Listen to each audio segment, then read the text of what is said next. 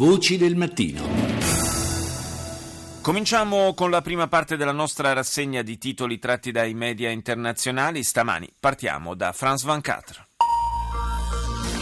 Il est 18h30 à Paris, 18h30 à Bruxelles. Bonsoir à tous. Il est l'homme le plus recherché d'Europe. Salah Abdeslam est toujours en fuite. È l'uomo più ricercato d'Europa. Salah Abdeslam è ancora in fuga mentre Bruxelles è paralizzata. Scuole e negozi restano chiusi per la minaccia di attentati.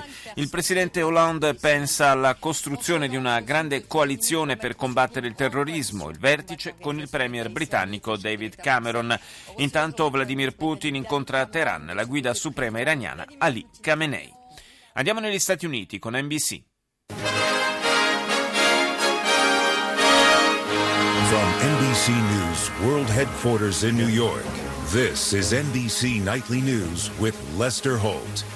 Breaking news tonight, a worldwide travel alert for U.S. citizens just issued due to Allerta per i cittadini americani che viaggiano all'estero a causa di minacce terroristiche legate agli attacchi di Parigi. Ecco che cosa occorre sapere se si è in partenza nel fine settimana del Thanksgiving, la festa americana del ringraziamento, dice NBC.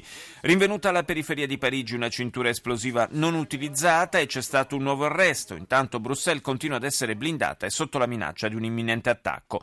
La bufera di Donald Trump sull'11 settembre il candidato repubblicano afferma di aver visto migliaia di persone gioire nel New Jersey quando crollarono le torri. Siamo andati a controllare le cronache del tempo ed ecco cosa abbiamo trovato, conclude il network statunitense Al Jazeera.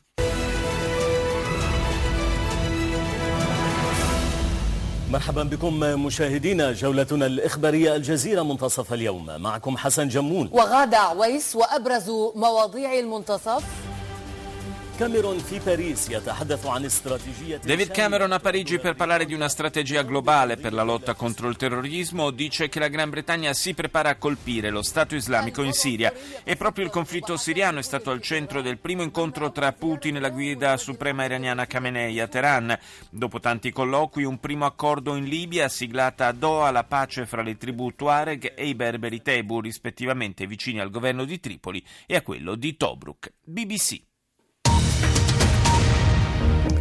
We will invest more than £178 billion in buying and maintaining equipment over the next decade.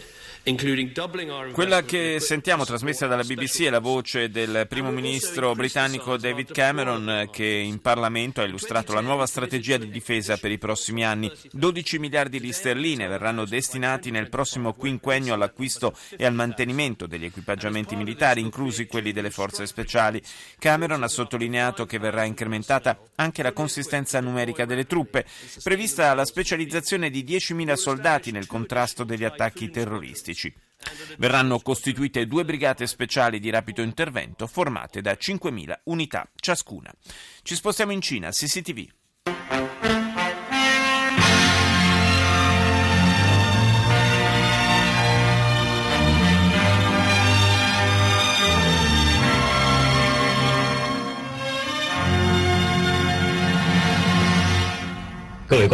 Ciao. 晚上好。今天是十一月二十三号，星期一，农历十月。Riunione dell'ufficio politico del Comitato Centrale del Partito presieduta da Xi Jinping a Pechino. Al centro dei lavori la lotta alla povertà in Cina. Negli ultimi trent'anni ne sono usciti 700 milioni di cinesi delle aree rurali, ma resta molto da fare nelle regioni più svantaggiate, dove vivono circa 50 milioni di persone, dice la TV di Stato cinese. Bruxelles ancora in stato di massimo allerta per il pericolo di attacchi terroristici. Il premier belga ha disposto il prolungamento di misure straordinarie, mentre continua la caccia a uno degli autori della strage di Parigi. E chiudiamo con Russia Today. Headlines on RT President Putin visits Iran for the first time since the breakthrough deal on Tehran's nuclear program. That is both anti-terror Prima and visita di Putin a Teheran dopo il raggiungimento dell'accordo sul nucleare iraniano, cooperazione economica e lotta al terrorismo fra i temi in discussione. Il sospettato chiave per gli attentati di Parigi continua a far perdere le proprie tracce mentre la capitale belga resta in stato di massima allerta. L'islamofobia cresce e si diffonde a macchia d'olio nel mondo con manifestazioni in vari paesi. This is CNN.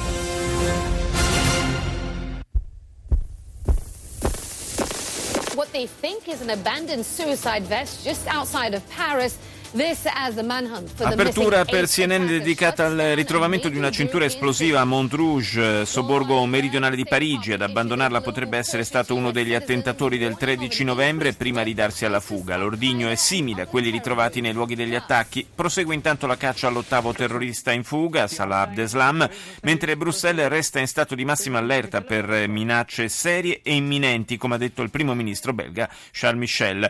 Il Dipartimento di Stato americano ha diramato diramato un allarme per tutti i cittadini statunitensi in viaggio nel mondo a causa delle costanti minacce dei gruppi legati all'ISIS. E infine, dopo l'incontro di ieri con il premier britannico Cameron, oggi il presidente francese Hollande sarà a Washington per, cont- per colloqui con Obama sul rafforzamento della cooperazione nella lotta contro lo Stato islamico. Ci spostiamo in Marocco con Median.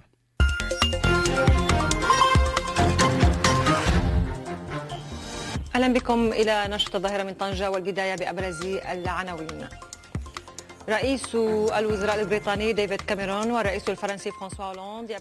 Dopo l'incontro Hollande-Cameron, l'avete sentito, continua la caccia ai terroristi, Bruxelles rimane bloccata a causa dello stato di allerta per la minaccia di attacchi terroristici in Egitto, al via la seconda fase delle elezioni per il nuovo Parlamento e in Tunisia si inaugura la ventiseiesima edizione del Festival del Cinema di Cartagine. NHK NHK World TV from Japan.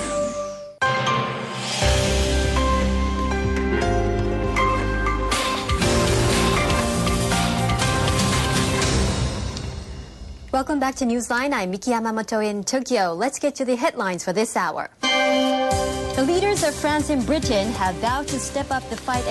I leader di Francia e Gran Bretagna, Hollande e Cameron, hanno concordato sulla necessità di intensificare gli attacchi contro le posizioni degli estremisti islamici in Siria e Iraq. NHK parla poi del ritrovamento della cintura esplosiva alle porte di Parigi. Dopo gli attacchi terroristici del 13 novembre, nuovi ostacoli per i rifugiati siriani in viaggio verso gli Stati Uniti. E poi le Nazioni Unite pubblicano un rapporto in cui si attesta che negli ultimi vent'anni oltre 600.000 persone sono sono morte a causa di disastri naturali provocati in parte dal cambiamento climatico. Radio Romania. Revocarea cetățeniei persoanelor care se alătură organizației teroriste Statul Islamic Daesh este pe ordinea de zi a guvernului de la Ierusalim. Premierul Benjamin Netanyahu Quello che stiamo ascoltando è un servizio da Gerusalemme che racconta come la revoca della cittadinanza per quanti decidono di fiancheggiare lo Stato islamico sia all'ordine del giorno per il governo israeliano. È stato lo stesso premier Netanyahu a dichiararlo aggiungendo che la scorsa settimana sono stati inoltrati atti di accusa e sollecitato il procuratore generale affinché avvii le procedure necessarie per la revoca della cittadinanza. Chiunque si associ con l'ISIS non sarà più cittadino israeliano e se esce dai confini nazionali per raggiungere le zone sotto il controllo dell'organizzazione terroristica non potrà più ritornare, ha detto Netanyahu. Diversi eh, arabi israeliani infatti si sono uniti in questi mesi allo Stato islamico e negli ultimi tempi il tema è stato oggetto di dibattito anche in altri paesi come Australia, Gran Bretagna e Stati. درءا لأي تهديدات وضعت السلطات الفرنسية أغلب المساجد تحت الحراسة منذ أحداث شارلي إبدو. وأمام تزايد المخاطر باستهداف دور العبادة Al Jazeera racconta in questo servizio come il clima di tensione che si è creato in Francia dopo gli attentati di Parigi stia producendo una campagna di odio, xenofobia e intolleranza a danno dei musulmani che vivono nel paese. La settimana, dice l'emittente panaraba, è stata segnata da numerosi attacchi alla comunità islamica e ai luoghi di culto, tanto da obbligare le forze dell'ordine francesi a proteggere alcune moschee che sono state imbrattate da scritte minacciose. E chiudiamo con Deutsche Welle.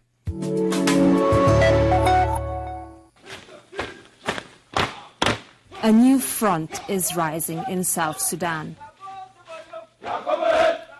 L'emittente tedesca in lingua inglese offre un approfondimento sulle divisioni etniche in Sud Sudan, dove il fronte dei ribelli che si oppone alle truppe governative viene alimentato da migliaia di persone appartenenti alle tante tribù disseminate nel paese.